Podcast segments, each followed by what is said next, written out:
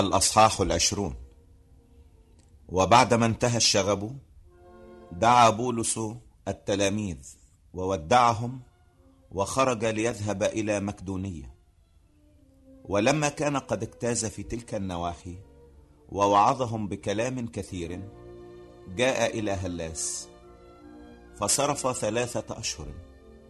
ثم إذ حصلت مكيدة من اليهود عليه وهو مزمع أن يصعد إلى سوريا صار رأي أن يرجع على طريق مكدونية فرافقه إلى آسيا سوباتروس البيري ومن أهل تسالونيكي أرسترخس وسكندس وغايوس الدربي وتيموثاوس ومن أهل آسيا تخيكوس وتروفيموس.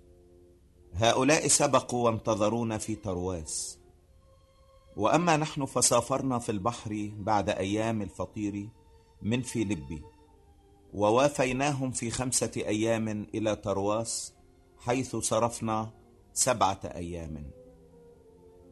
وفي أول الأسبوع إذ كان التلاميذ مجتمعين ليكسروا خبزا خاطبهم بولس وهو مزمع أن يمضي في الغد وأطال الكلام إلى نصف الليل.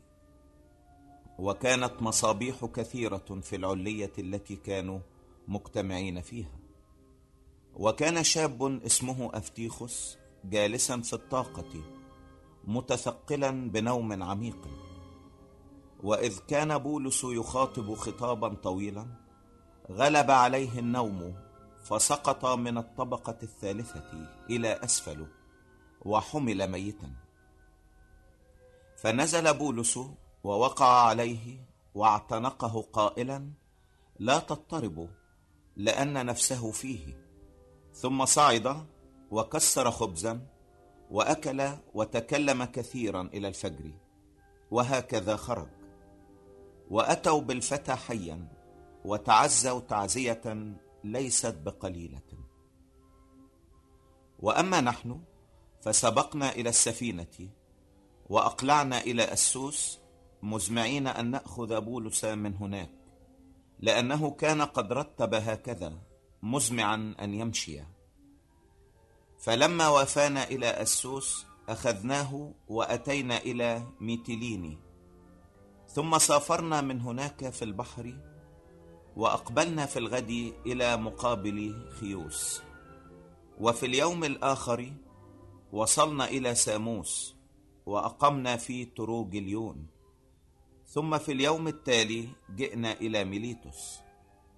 لأن بولس عزم أن يتجاوز أفسس في البحر لئلا يعرض له أن يصرف وقتا في آسيا. لأنه كان يسرع حتى إذا أمكنه يكون في أورشليم في يوم الخمسين. ومن ميليتوس أرسل إلى أفسس واستدعى قصوص الكنيسة.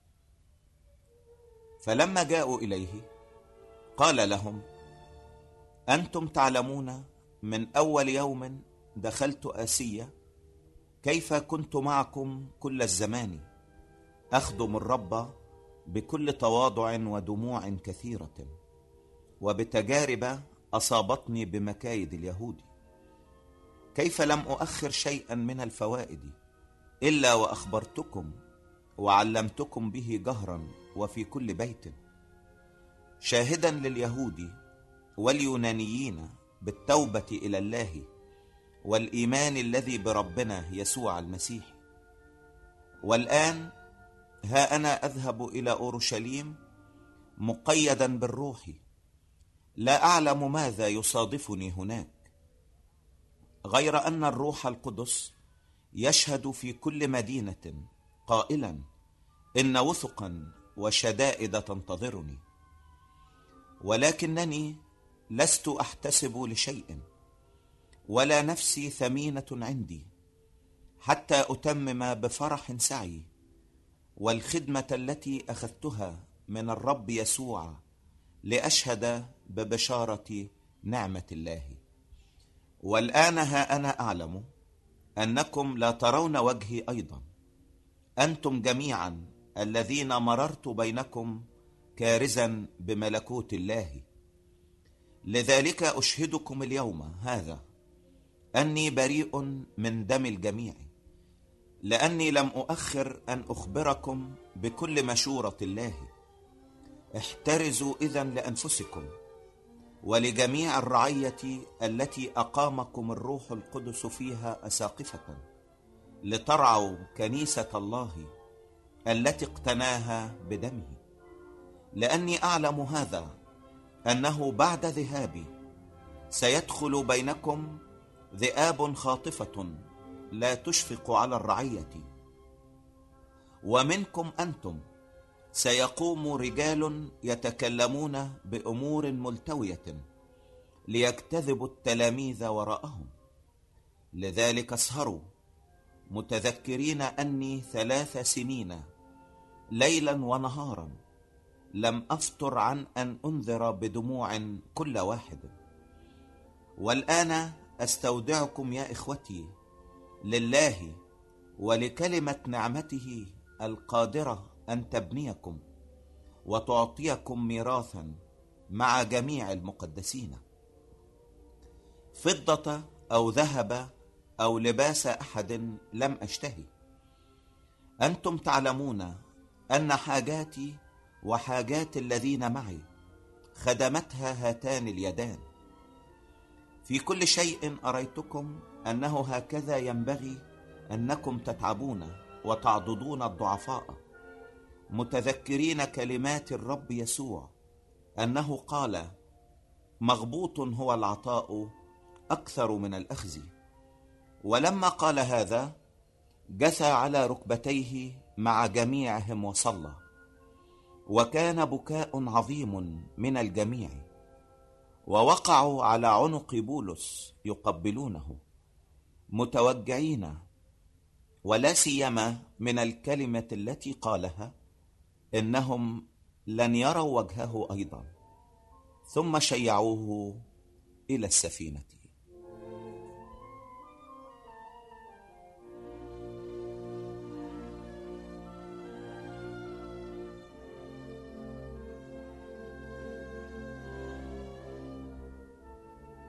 الأصحاح الحادي والعشرون. ولما انفصلنا عنهم أقلعنا وجئنا متوجهين بالاستقامة إلى كوس وفي اليوم التالي إلى رودس ومن هناك إلى باترا. فإذ وجدنا سفينة عابرة إلى فينيقية صعدنا إليها وأقلعنا. ثم اطلعنا على قبرص وتركناها يسرة وسافرنا إلى سوريا وأقبلنا إلى صور لأن هناك كانت السفينة تضع وسقها. وإذ وجدنا التلاميذ مكثنا هناك سبعة أيام. وكانوا يقولون لبولس بالروح أن لا يصعد إلى أورشليم. ولكن لما استكملنا الأيام خرجنا ذاهبين وهم جميعا يشيعوننا مع النساء والأولاد إلى خارج المدينة. فجثونا على ركبنا على الشاطئ وصلينا. ولما ودعنا بعضنا بعضا صعدنا إلى السفينة. وأما هم فرجعوا إلى خاصتهم. ولما أكملنا السفر في البحر من صور أقبلنا إلى بطولمايوس فسلمنا على الإخوة ومكثنا عندهم يوما واحدا. ثم خرجنا في الغد نحن رفقاء بولس وجئنا إلى قيصرية فدخلنا بيت فيلبس المبشر إذ كان واحدا من السبعة وأقمنا عنده. وكان لهذا أربع بنات عذارى كن يتنبأن وبينما نحن مقيمون أياما كثيرة. انحدر من اليهودية نبي اسمه أغابوس. فجاء إلينا وأخذ منطقة بولس وربط يدي نفسه ورجليه وقال هذا يقوله الروح القدس. الرجل الذي له هذه المنطقة هكذا سيربطه اليهود في أورشليم ويسلمونه إلى أيدي الأمم. فلما سمعنا هذا طلبنا إليه نحن والذين من المكان أن لا يصعد إلى أورشليم. فأجاب بولس ماذا تفعلون؟ تبكون وتكسرون قلبي. لأني مستعد ليس أن أربط فقط بل أن أموت أيضا في أورشليم لأجل اسم الرب يسوع. ولما لم يقنع سكتنا قائلين لتكن مشيئة الرب. وبعد تلك الأيام تأهبنا وصعدنا إلى أورشليم.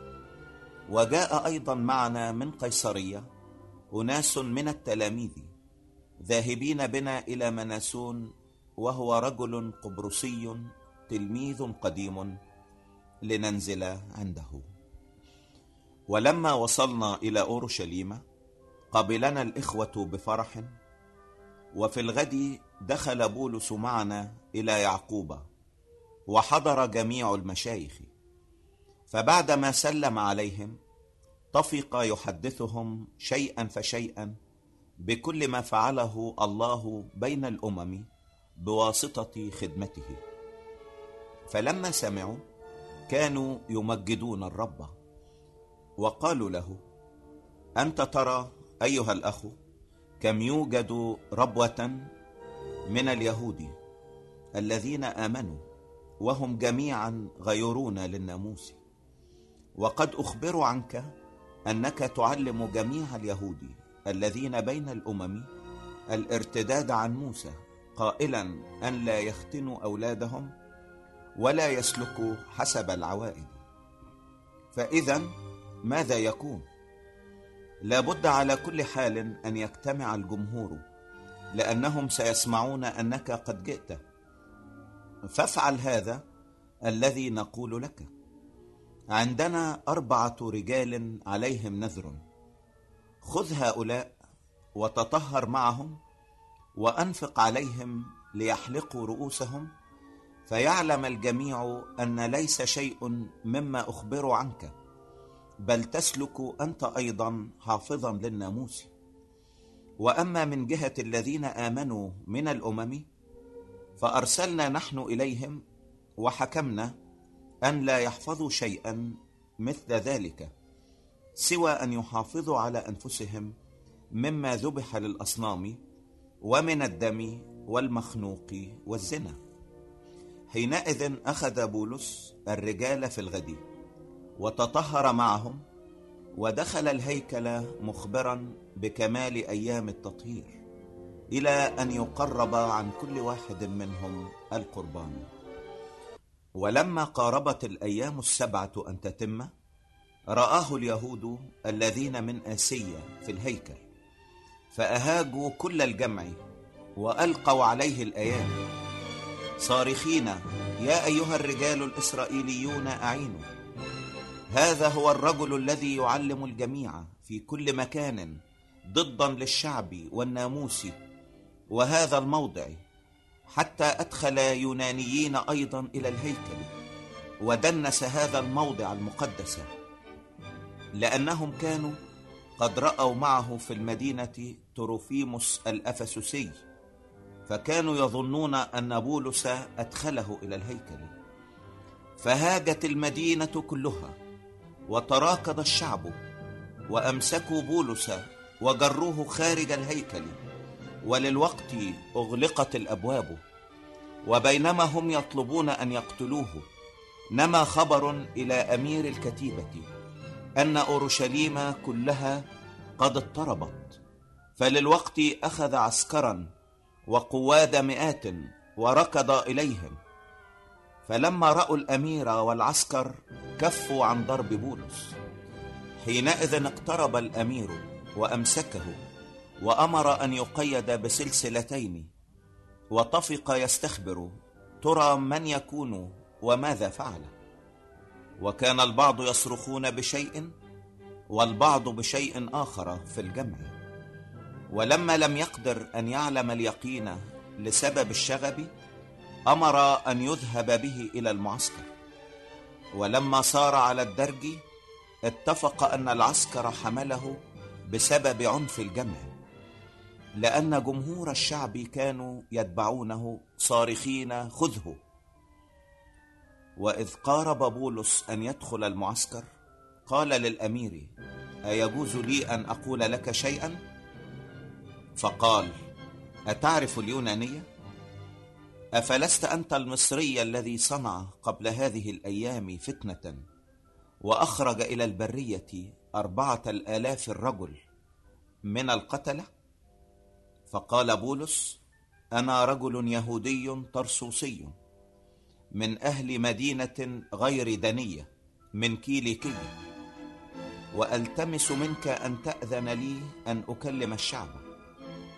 فلما أذن له وقف بولس على الدرج وأشار بيده إلى الشعب فصار سكوت عظيم. فنادى باللغة العبرانية قائلا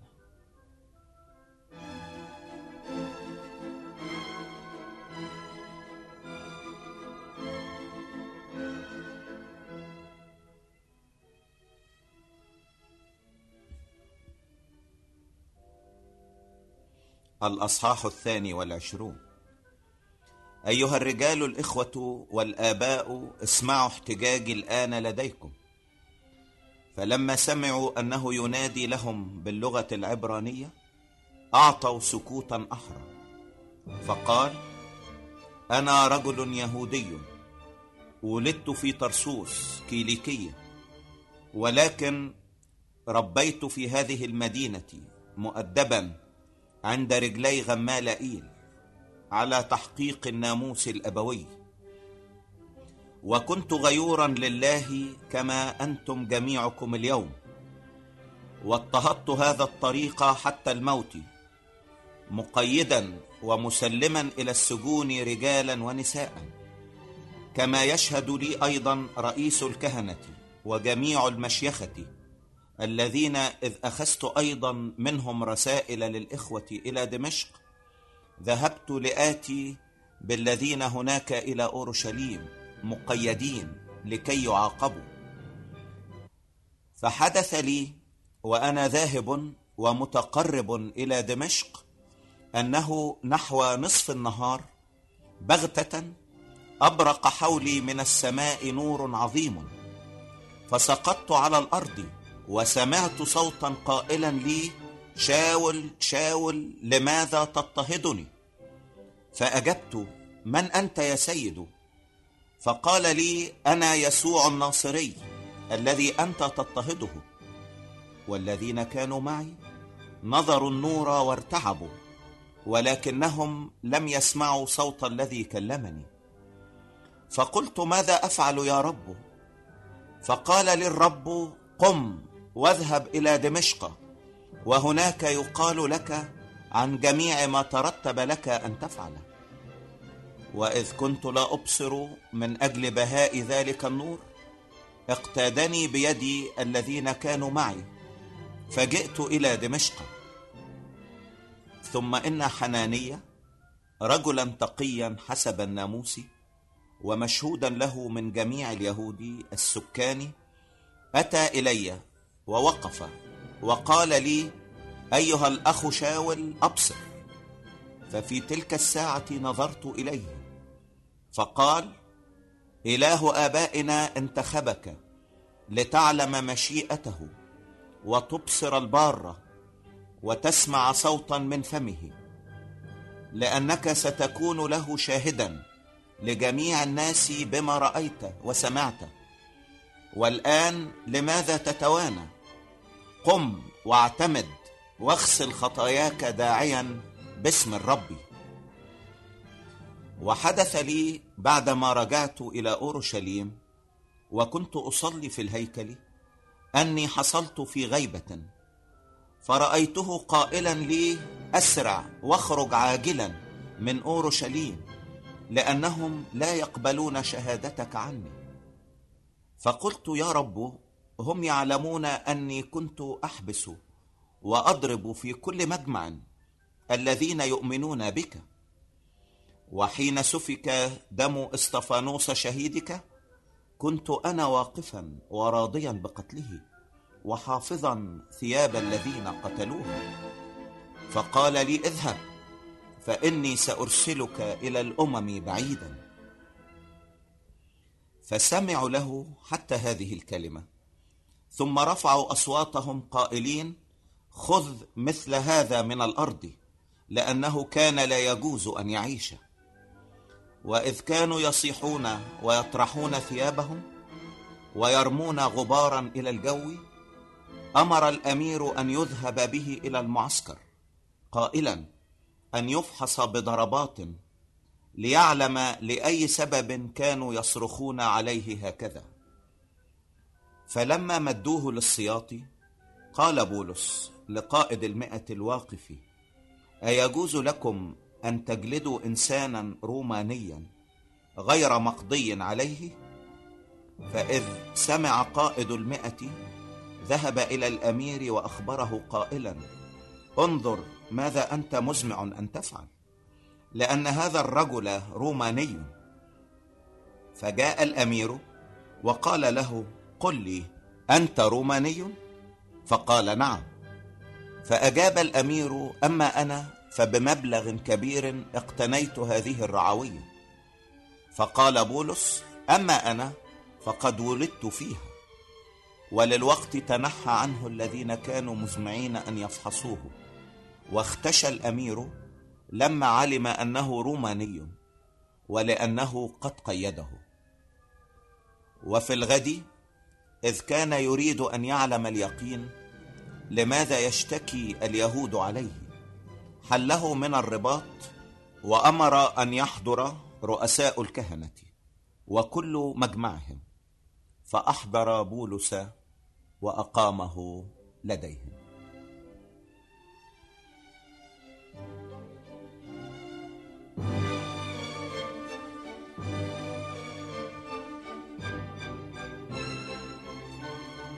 الأصحاح الثالث والعشرون. فتفرس بولس في المجمع وقال أيها الرجال الإخوة إني بكل ضمير صالح قد عشت لله إلى هذا اليوم. فأمر حنانيا رئيس الكهنة الواقفين عنده أن يضربوه على فمه. حينئذ قال له بولس سيضربك الله أيها الحائط المبيض. أفأنت جالس تحكم علي حسب الناموس؟ وأنت تأمر بضربي مخالفا للناموس؟ فقال الواقفون أتشتم رئيس كهنة الله؟ فقال بولس لم أكن أعرف أيها الإخوة أنه رئيس كهنة. لأنه مكتوب رئيس شعبك لا تقل فيه سوءا. ولما علم بولس أن قسما منهم صدوقيون والآخر فريسيون صرخ في المجمع أيها الرجال الإخوة أنا فريسي ابن فريسي. على رجاء قيامة الأموات أنا أحاكم. ولما قال هذا حدثت منازعة بين الفريسيين والصدوقيين وانشقت الجماعة. لأن الصدوقيين يقولون إنه ليس قيامة ولا ملاك ولا روح. وأما الفريسيون فيقرون بكل ذلك. فحدث صياح عظيم ونهض كتبة قسم الفريسيين وطفقوا يخاصمون قائلين لسنا نجد شيئا رديا في هذا الإنسان وإن كان روح أو ملاك قد كلمه فلا نحاربن الله. ولما حدثت منازعة كثيرة اختشى الأمير أن يفسخوا بولس فأمر العسكر أن ينزلوا ويختطفوه من وسطهم ويأتوا به إلى المعسكر. وفي الليلة التالية وقف به الرب وقال ثق يا بولس لأنك كما شهدت بما لي في أورشليم هكذا ينبغي أن تشهد في روميا أيضا. ولما صار النهار صنع بعض اليهود اتفاقا وحرموا أنفسهم قائلين إنهم لا يأكلون ولا يشربون حتى يقتلوا بولس. وكان الذين صنعوا هذا التحالف أكثر من أربعين. فتقدموا إلى رؤساء الكهنة والشيوخ وقالوا قد حرمنا أنفسنا حرما أن لا نذوق شيئا حتى نقتل بولس. والآن اعلموا الأمير أنتم مع المجمع لكي ينزله إليكم غدا كأنكم مزمعون أن تفحصوا بأكثر تدقيق عما له. ونحن قبل أن يقترب مستعدون لقتله. ولكن ابن أخت بولس سمع بالكمين فجاء ودخل المعسكر وأخبر بولس فاستدعى بولس واحدا من قواد المئات وقال اذهب بهذا الشاب إلى الأمير لأن عنده شيئا يخبره به. فأخذه وأحضره إلى الأمير وقال استدعاني الأسير بولس وطلب أن أحضر هذا الشاب إليك. وهو عنده شيء ليقوله لك. فأخذ الأمير بيده وتنحى به منفردا واستخبره. ما هو الذي عندك لتخبرني به؟ فقال إن اليهود تعاهدوا أن يطلبوا منك أن تنزل بولس غدا إلى المجمع كأنهم مزمعون أن يستخبروا عنه بأكثر تدقيق. فلا تنقد إليهم لأن أكثر من أربعين رجلا منهم كامنون له قد حرموا أنفسهم أن لا يأكلوا ولا يشربوا حتى يقتلوه. وهم الآن مستعدون منتظرون الوعد منك. فأطلق الأمير الشاب موصيا إياه أن لا تقل لأحد أنك أعلمتني بهذا. ثم دعا اثنين من قواد المئات وقال أعد مئتي عسكري ليذهبوا إلى قيصرية وسبعين فارسا ومئتي رامح من الساعة الثالثة من الليل وأن يقدما دواب ليركبا بولس ويوصلاه سالما إلى فيليكس الوالي. وكتب رسالة حاوية هذه الصورة كلوديوس لسياس يهدي سلاما إلى العزيز فيليكس الوالي. هذا الرجل لما أمسكه اليهود وكانوا مزمعين أن يقتلوه أقبلت مع العسكر وأنقذته إذ أخبرت أنه روماني. وكنت أريد أن أعلم العلة التي لأجلها كانوا يشتكون عليه فأنزلته إلى مجمعهم. فوجدته مشكوا عليه من جهة مسائل ناموسهم. ولكن شكوى تستحق الموت أو القيود لم تكن عليه. ثم لما أعلمت بمكيدة عتيدة أن تصير على الرجل من اليهود أرسلته للوقت إليك امرا المشتكين أيضا أن يقولوا لديك ما عليه. كن معافا. فالعسكر أخذوا بولس كما أمروا وذهبوا به ليلا إلى انتي باتريس وفي الغد تركوا الفرسان يذهبون معه ورجعوا إلى المعسكر. وأولئك لما دخلوا قيصرية ودفعوا الرسالة إلى الوالي أحضروا بولس أيضا إليه. فلما قرأ الوالي الرسالة وسأل من أية ولاية هو؟ ووجد أنه من كيليكية قال سأسمعك متى حضر المشتكون عليك أيضا وأمر أن يحرس في قصر هيرودس.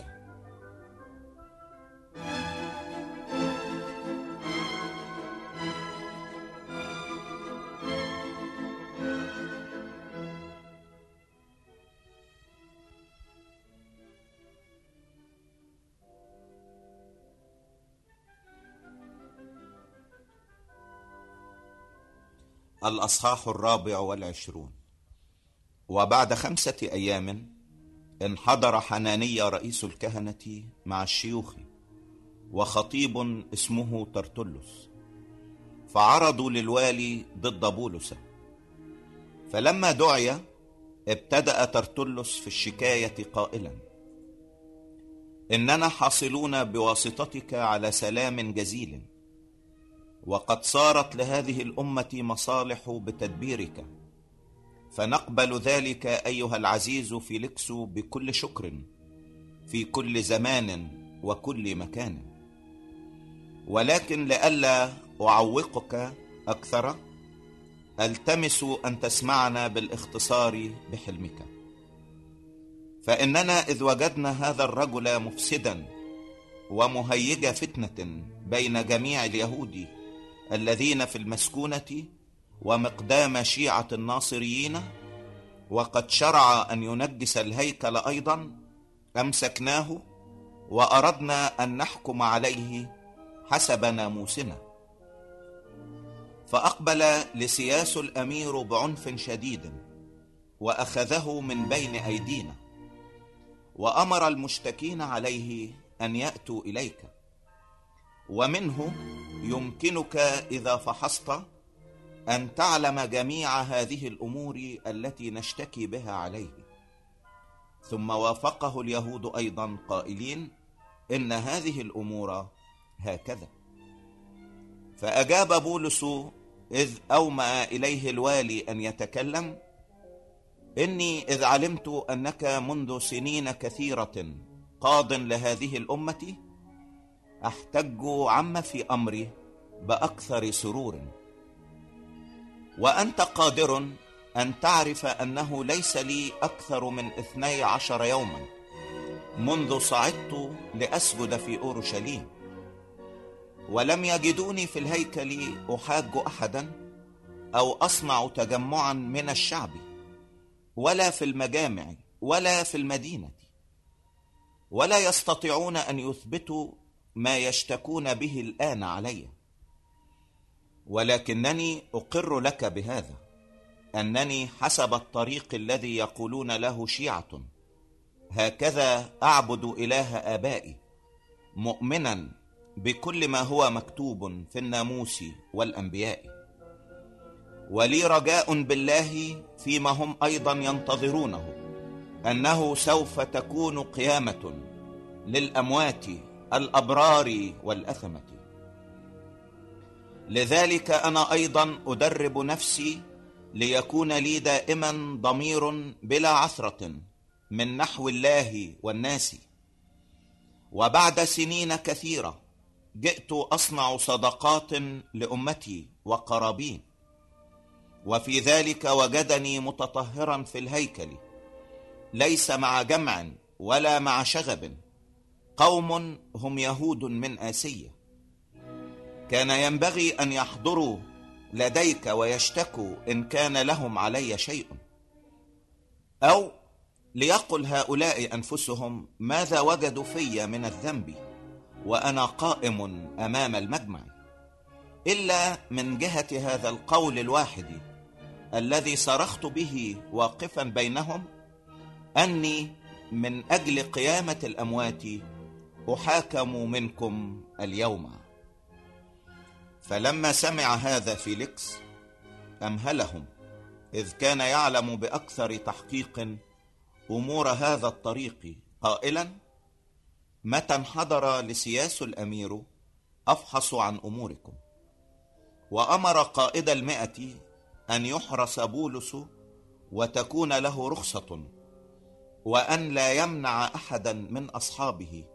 أن يخدمه أو يأتي إليه. ثم بعد أيام جاء فيليكس مع دروسيلا امرأته وهي يهودية. فاستحضر بولس وسمع منه عن الإيمان بالمسيح. وبينما كان يتكلم عن البر والتعفف والدينونة العتيدة أن تكون ارتعب فيليكس وأجاب أما الآن فاذهب ومتى حصلت على وقت أستدعيك؟ وكان أيضا يرجو أن يعطيه بولس دراهم ليطلقه ولذلك كان يستحضره مرارا أكثر ويتكلم معه.